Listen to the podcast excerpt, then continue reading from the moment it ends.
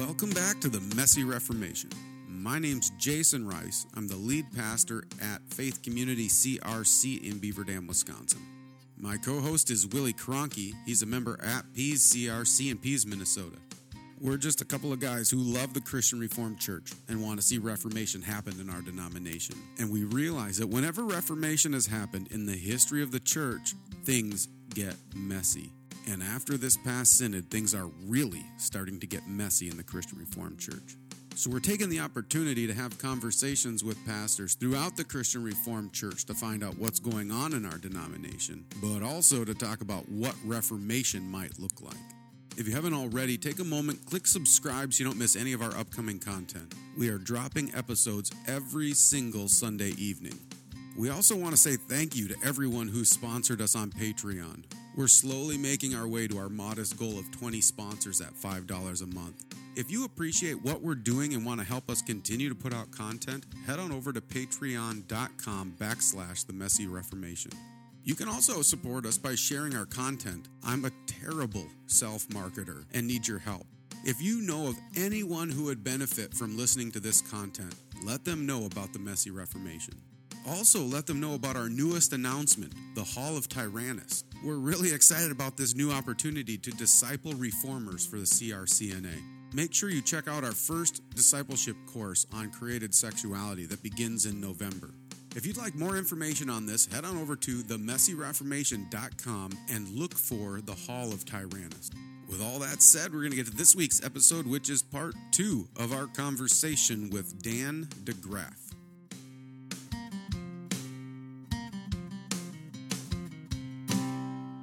I've gotten to hear of the first generation that came to the faith. And it, it was a, a Van who came to the faith because he he really wanted to marry this girl uh, back in the uh, it would have been like the 1890s, I think, is when they got together. And and and her dad was like, he needs to come to the faith. He needs to be a believer in order for you guys to get married. And that was where the faith started in this family line. And that's so cool, like to think about faith you know faith and transformation needs to start somewhere. And it isn't. It's gonna it's not gonna come into full effect in one generation and everything is perfect. Like like i'm not perfect. You guys aren't perfect. Your other 40 whatever guests that you've had on this podcast not one of us is perfect. And people like if there's anything that needs to be stated clear and i think we did a good job of that to go back to synod but i think we do a good job of that in our churches. I remember you jason talking about there's times where when you have sins that you commit publicly that that you need to tell your congregation hey i messed up here like i need your forgiveness mm-hmm. you know and then there's other sins that are more private in nature and, and it isn't that you don't have to repent of those but it's a different it's a, it's a one-on-one repentance between you and god or you and your family your wife whatever it may be um and, and that is that is just such an important thing to see is is how faith grows and sanctification grows and, and like you said like if we if we will take stock of the past we we will grow in these things as time goes on. Um, yeah we, we we won't want we won't want sin to continue festering in our lives. Like it's that uh, yeah it's that simple. So, yeah i I've I've long wanted to write something on uh, the joy of repentance mm. because I think uh, we we don't we just have lost that that idea that there's actual joy in in repenting and i remember now it was funny i was listening to an audio drama of the christmas carol hmm. and uh, and then i went and tried to find it in the book and realized it wasn't quite in the book but anyways in the christmas carol you know scrooge repents and uh, in this audio drama when he repents all of a sudden he starts getting giddy and excited and you can see that in the in the book you can see it in the book and you can see it in the movies and stuff that he there's a joy in his repentance all of a sudden he actually goes from being scrooge and and all of the connotations around being scrooge just being a a stick in the mud to being a joyful man mm. who's a mm.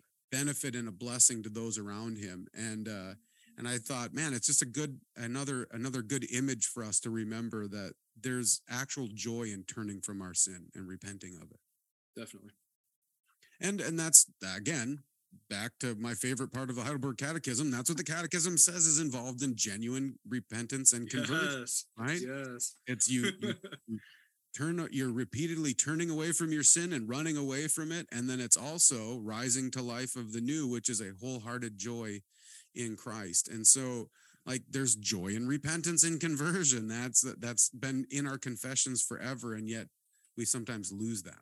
Definitely. hmm So Dan, I mean, just to switch the conversation up just a little bit, not much, but Just a little. uh, just a little. Uh, having spent time in numerous just ecclesiastical settings and seminary settings, what are some things that you have kind of learned about the CRC through your time here? Um, you, you you said you you've been a lifer uh, in the CRC, which is so cool. But what are some things that you've come to know about the CRC through your time here? Yeah, that's a great question. I, it, I'll, I'll point to our classis. So Willie and I are, are in the same classes. We're in classis Lake Superior, uh, and, and that is the only binational classes in the CRC. Um, and I re- I bring that up because I think classis Lake Superior is really a, a good microcosm of the denomination as a whole. Not only when it comes to binationality, um, but also in terms of more conservative Orthodox uh, ch- churches and pastors uh, to those that are a bit more liberal and progressive. We've we've got that gamut in ways that some other classes don't, including. Uh, so I grew up in Classis Illiana. Um, Mm. If if I had told you that the whole CRC was like Classis Illiana, uh, especially back in the 90s and, and early 2000s, uh, not at all. Like that that was a big learning curve for me to see that we were not um, as as conservative as orthodox as as what I grew up with. Um, and so I've I've learned that along the way. Uh, I I think.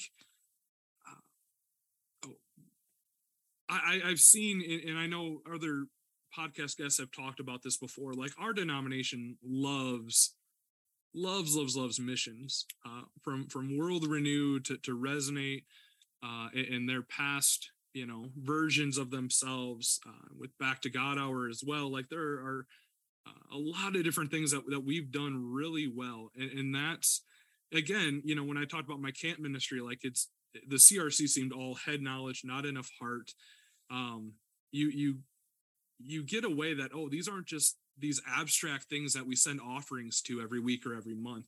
These are are real things. These are real people uh, who are are ministering abroad um, who are doing what they can to get the gospel into places. And so that's really great like to see the crc being involved in that.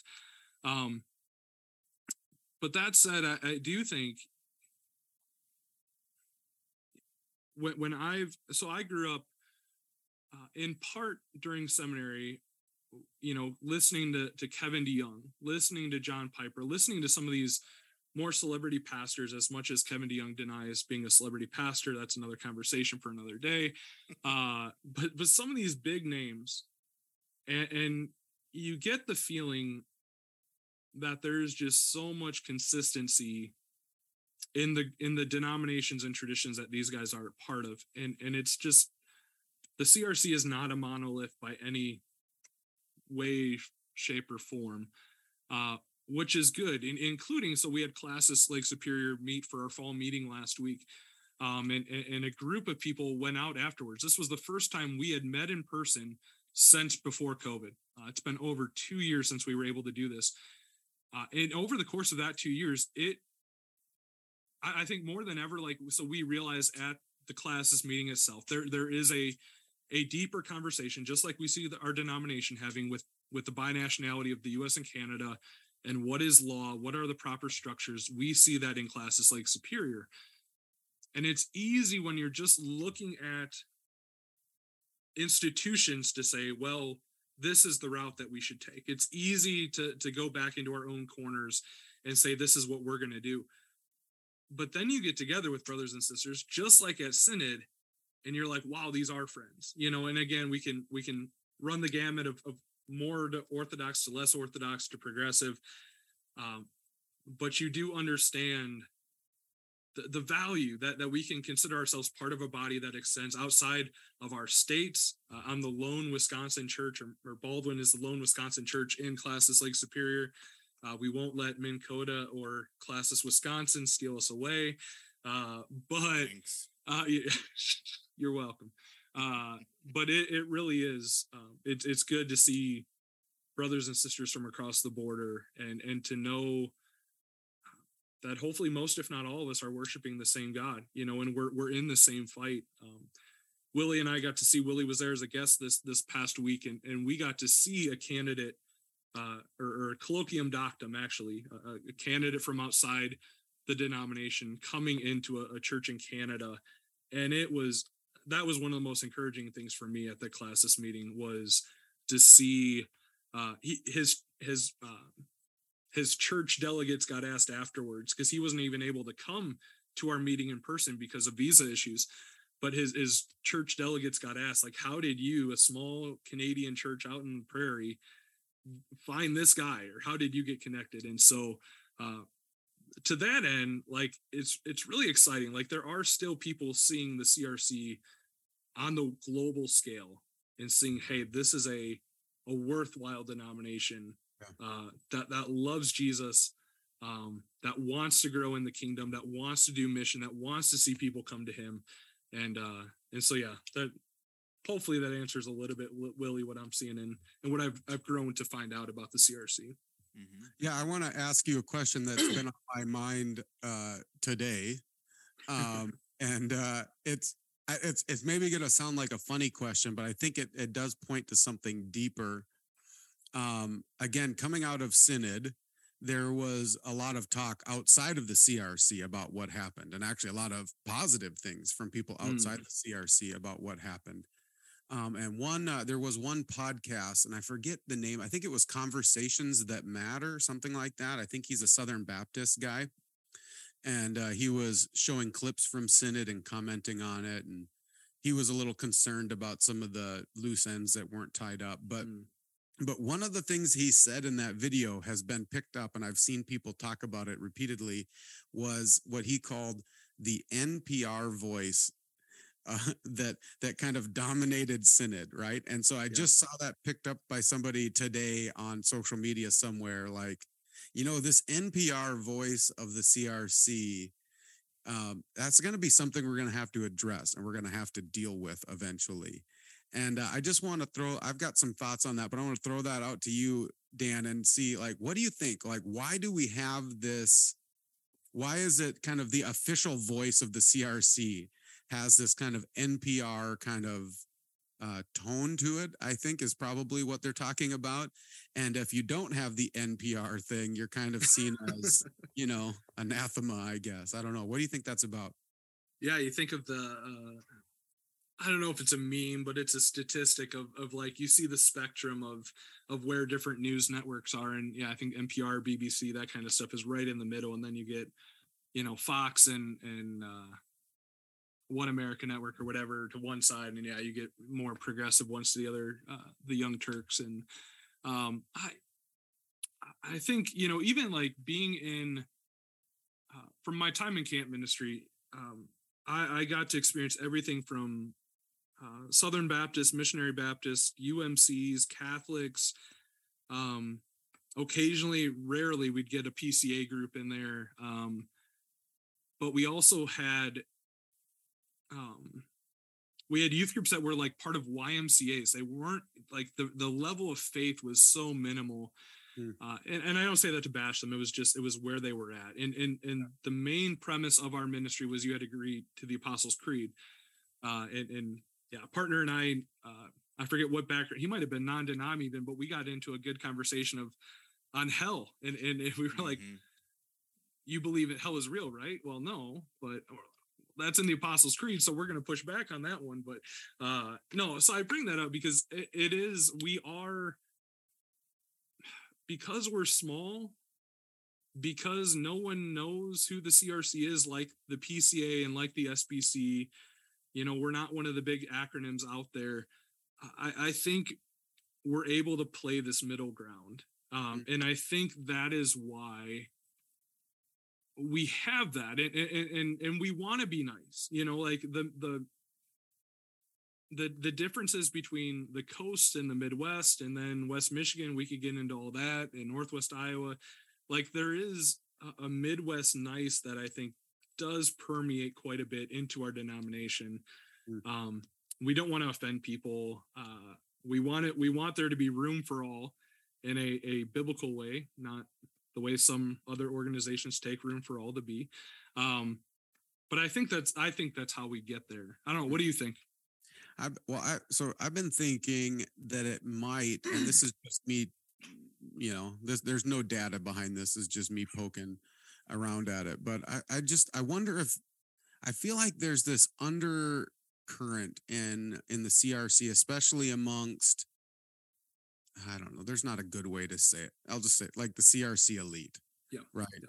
Um, that that we need to be seen as respectable and uh and there were you know we have to we have to be seen as intellectual but loving and and respectable and and if we kind of lose the the npr voice a little bit um if we get a little this is funny because it's coming from me i'm kind of all over the place but if you get a little wound up a little bit or if you raise your voice a little bit then you're you're losing some respectability here and we need to be calm composed respectable people Right. And, And, and to uh, the end that, you know, not to bring in synod again, but I'm going to like, you know, there were conversations that we had or that people had that delegates had Mhm. that, that, you know, there were murmurings that, oh, you, you can't ask that question, you know, and it was like, well, how are we going to know the truth then? You know, and, it, and, and the truth again, wasn't loveless orthodoxy, but the truth was simply like, we want to know where denomination is going. You have to, as you guys said last week, like you need to develop trust and, and where does that burden fall you know to an extent it applies to all of us but the institutions have to start rebuilding that first and so we need we need to know um but i do think there is yeah there there is there's a sense that we do. We want to play nice with everyone and um god's kingdom and god's grace are really big. And so let's not tie god down too much. Let's not put him in a box too much. And that's what some people see. Yeah. unfortunately i would say that's what they see the confessions doing is putting god in a box. And, and we'd say well it's only the box that the bible gives us. Like Yeah. and there is Mhm. still i told my my my bible study this yesterday there is still plenty about god that is a mystery to me. There's still plenty to god. Like i i can't pinpoint you every single thing but you start asking us questions and i get i don't have the answer. Like and, and i'll readily admit that like i don't know everything. Um and and so there is stuff that's a mystery about god and, and we can be upfront about that and say yeah like there are things that we can disagree with and, and still be brothers and sisters in the faith. You know we can be united but but the bible also tells us certain things that that we have to go on and um not compromise on and and that's yeah i think that's where we see some of those crc elite yeah. going is is they want to make they want to make friends and making friends doesn't just mean being kind and compassionate and neighborly it means saying yeah if you like yeah sure we'll agree to everything and and Yeah. yeah, i'll leave it at I, you know i that's my issue with you know we get into some institutions and and like our ecumenical and interfaith committee and, and i wonder and I haven't dug into this. Like I'll I'll admit my naivety on that, but you know, you wonder like how how should faiths, you know, people of different faith backgrounds really interact? Like like isn't our desire to see all people be saved and the only way to that is Jesus Christ. If we're not promoting that, then what are we doing? You know, Yeah. like that's not that's not the neighborly or loving thing to do. Just to say, "Oh, you're Muslim? Okay, have a nice life like you you do your thing i'll do mine that's not uh again maybe i'm not even just completely off base on what interfaith stuff is but that's i i do think that's part of it is we just want to be nice Yeah. Yeah, and I think I think you did hit on something that that uh, I I appreciated the idea that NPR does try to be in the middle, Yeah. and uh, and that that and we It's debatable, but that's what they Yeah, try. well, but and we're also a denomination that likes to kind of be the third way, right? like, oh, we've got these people who are over here, and we've got these people who are over here, and we're right here in the middle. did when you were at Calvin, did you read a book called uh I think it was called Deep Church Mhm. by Bellinger? Is that I think so. Yeah, I, I read that book. I, I Okay. either my undergrad or at Calvin. because we read that at Western, and I remember like all throughout that book it was always the third way, the third way, the third way. And I think like in the CRC and the RCA both have tried to be Yeah, try to contend for that same space. Yeah. yeah. Well, and that's why again why we come out of synod having made these decisions, and people are there's like this gut reaction amongst some, especially again i'll just say the elites but there's there's kind of a i don't know people call them institutionalist i guess is another person another i don't know labels are I'll- not always helpful but I'll throw out West Michigan bubble, and I'll I'll Okay. take I'll take the Yeah. blame and the brunt of all that. Offense, Okay. but yeah. so but anyways there's been kind of a gut reaction amongst that group like well there's got to be a middle way Yeah. like coming out of synod 2022 there has to be a third way. There has to be this middle way that we can walk in between. And uh and nobody's nobody actually sees a middle way. Like there No. show me. There is no middle way coming No. forward. That's the just the reality. We're we're we're two separate things. But yeah there's that gut reaction kind of built into us and and people have to realize like sometimes the middle way is good but sometimes sometimes the middle way is just a, an effort to try to pursue the broad path that jesus talks about instead Yes. of following the narrow way Yeah. and uh and so the middle way is not always the good way sometimes and this actually i think there's something in revelation 3 about not being hot not being cold but just being the middle way And uh, Jesus- lukewarm water, I think. yeah is, he's uh, not real happy about the middle way there so like i think it's just important for us to remember that like the middle way is not always good.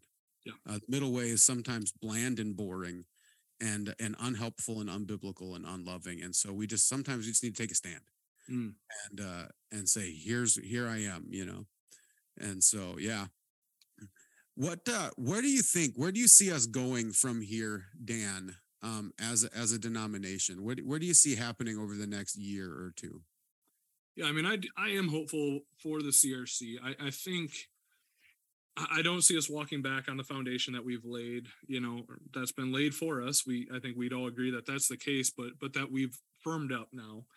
Um, and, and I do think that means that there's going to be changes in our denomination. Uh, I think we're going to see numeric changes. We've already, um, you know, I think just a, a few weeks ago we saw some changes happening in some of those congregational ministry offices that that they had to be combined and I, I don't think we all fully understand what that exactly looks like yet.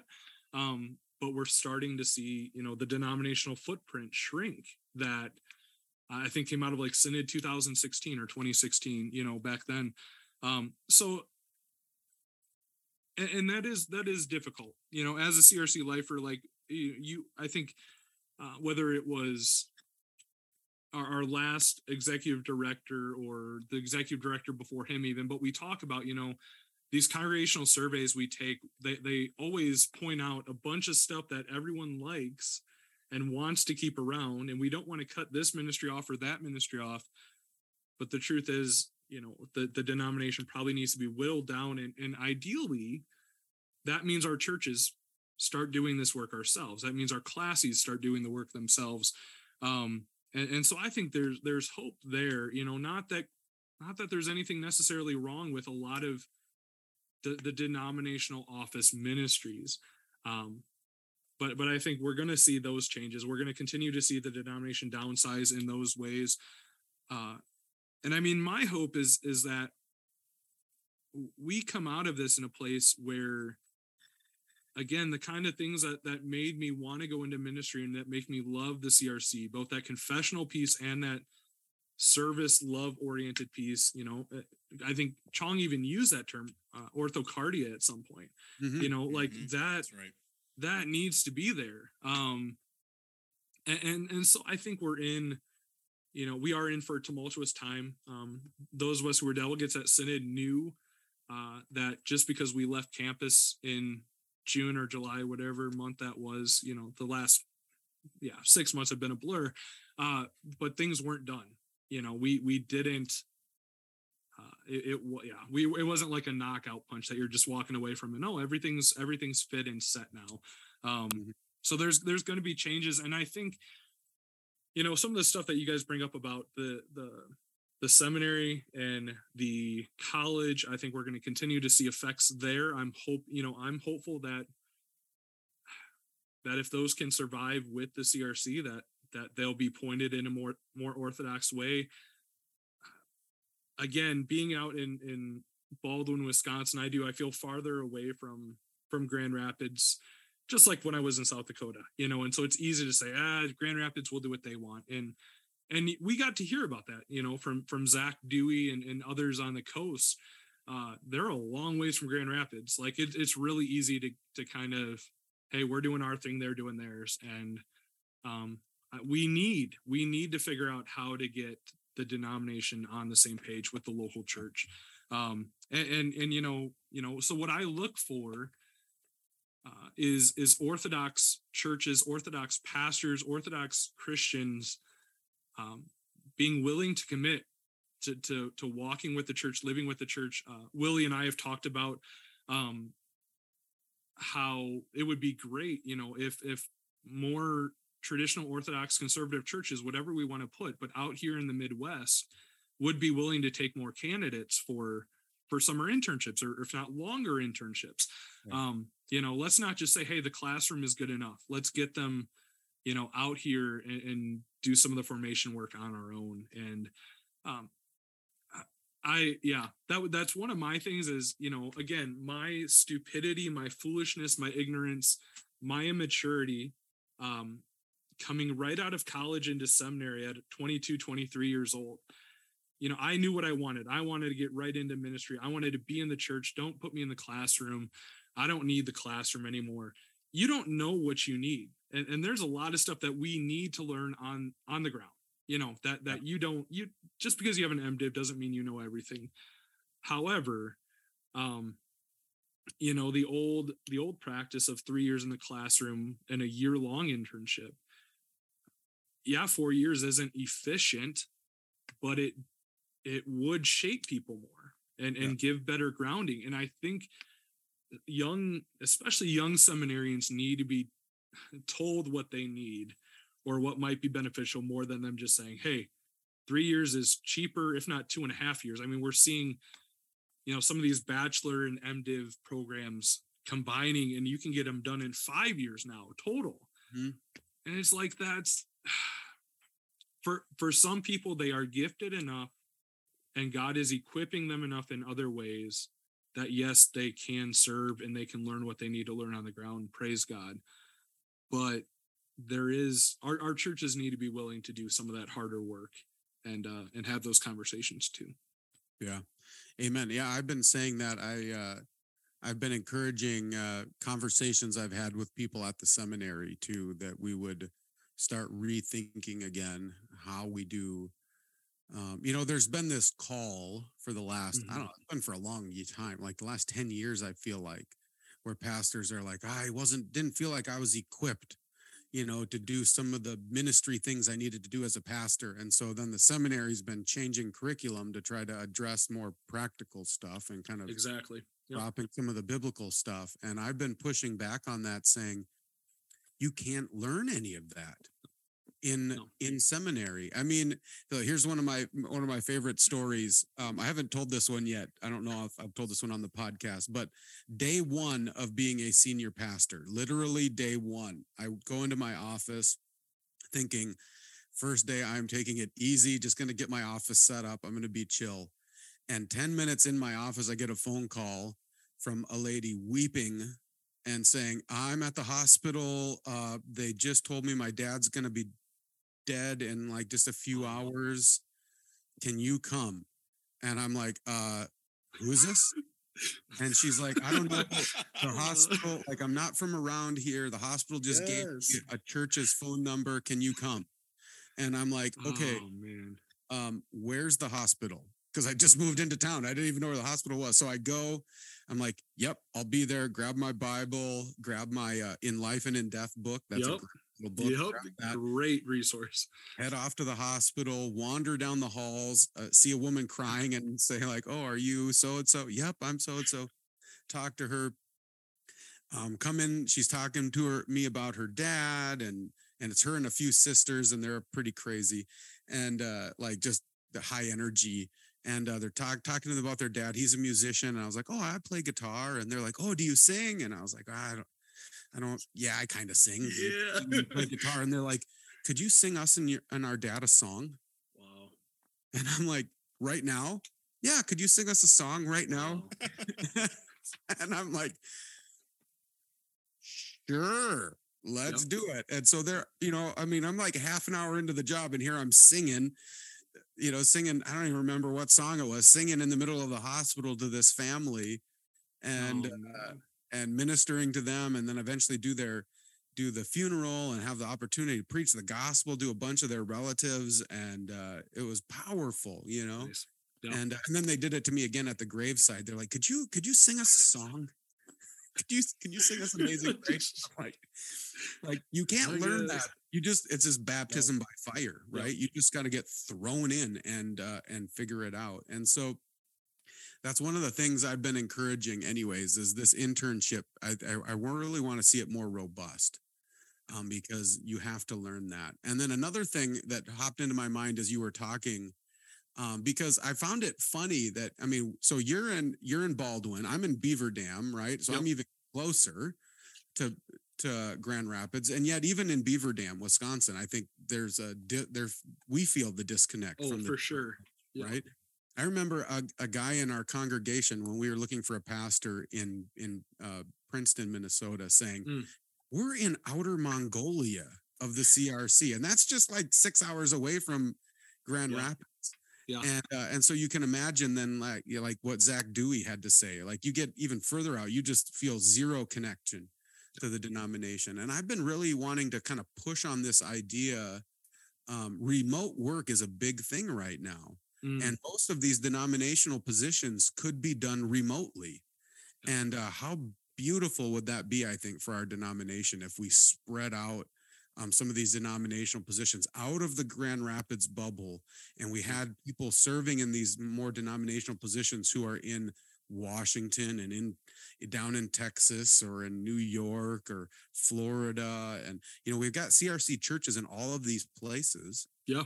Oh, and yeah. uh, we could serve from there remotely and then have you know i mean people are figuring out how to work remote all the time and that would kind of spread things out and probably give us a better understanding and representation of of our denomination and it also seems like it would kind of flow from what we're accomplishing with the council of delegates which Mm. is uh, this representation of the broader denomination as well Yeah.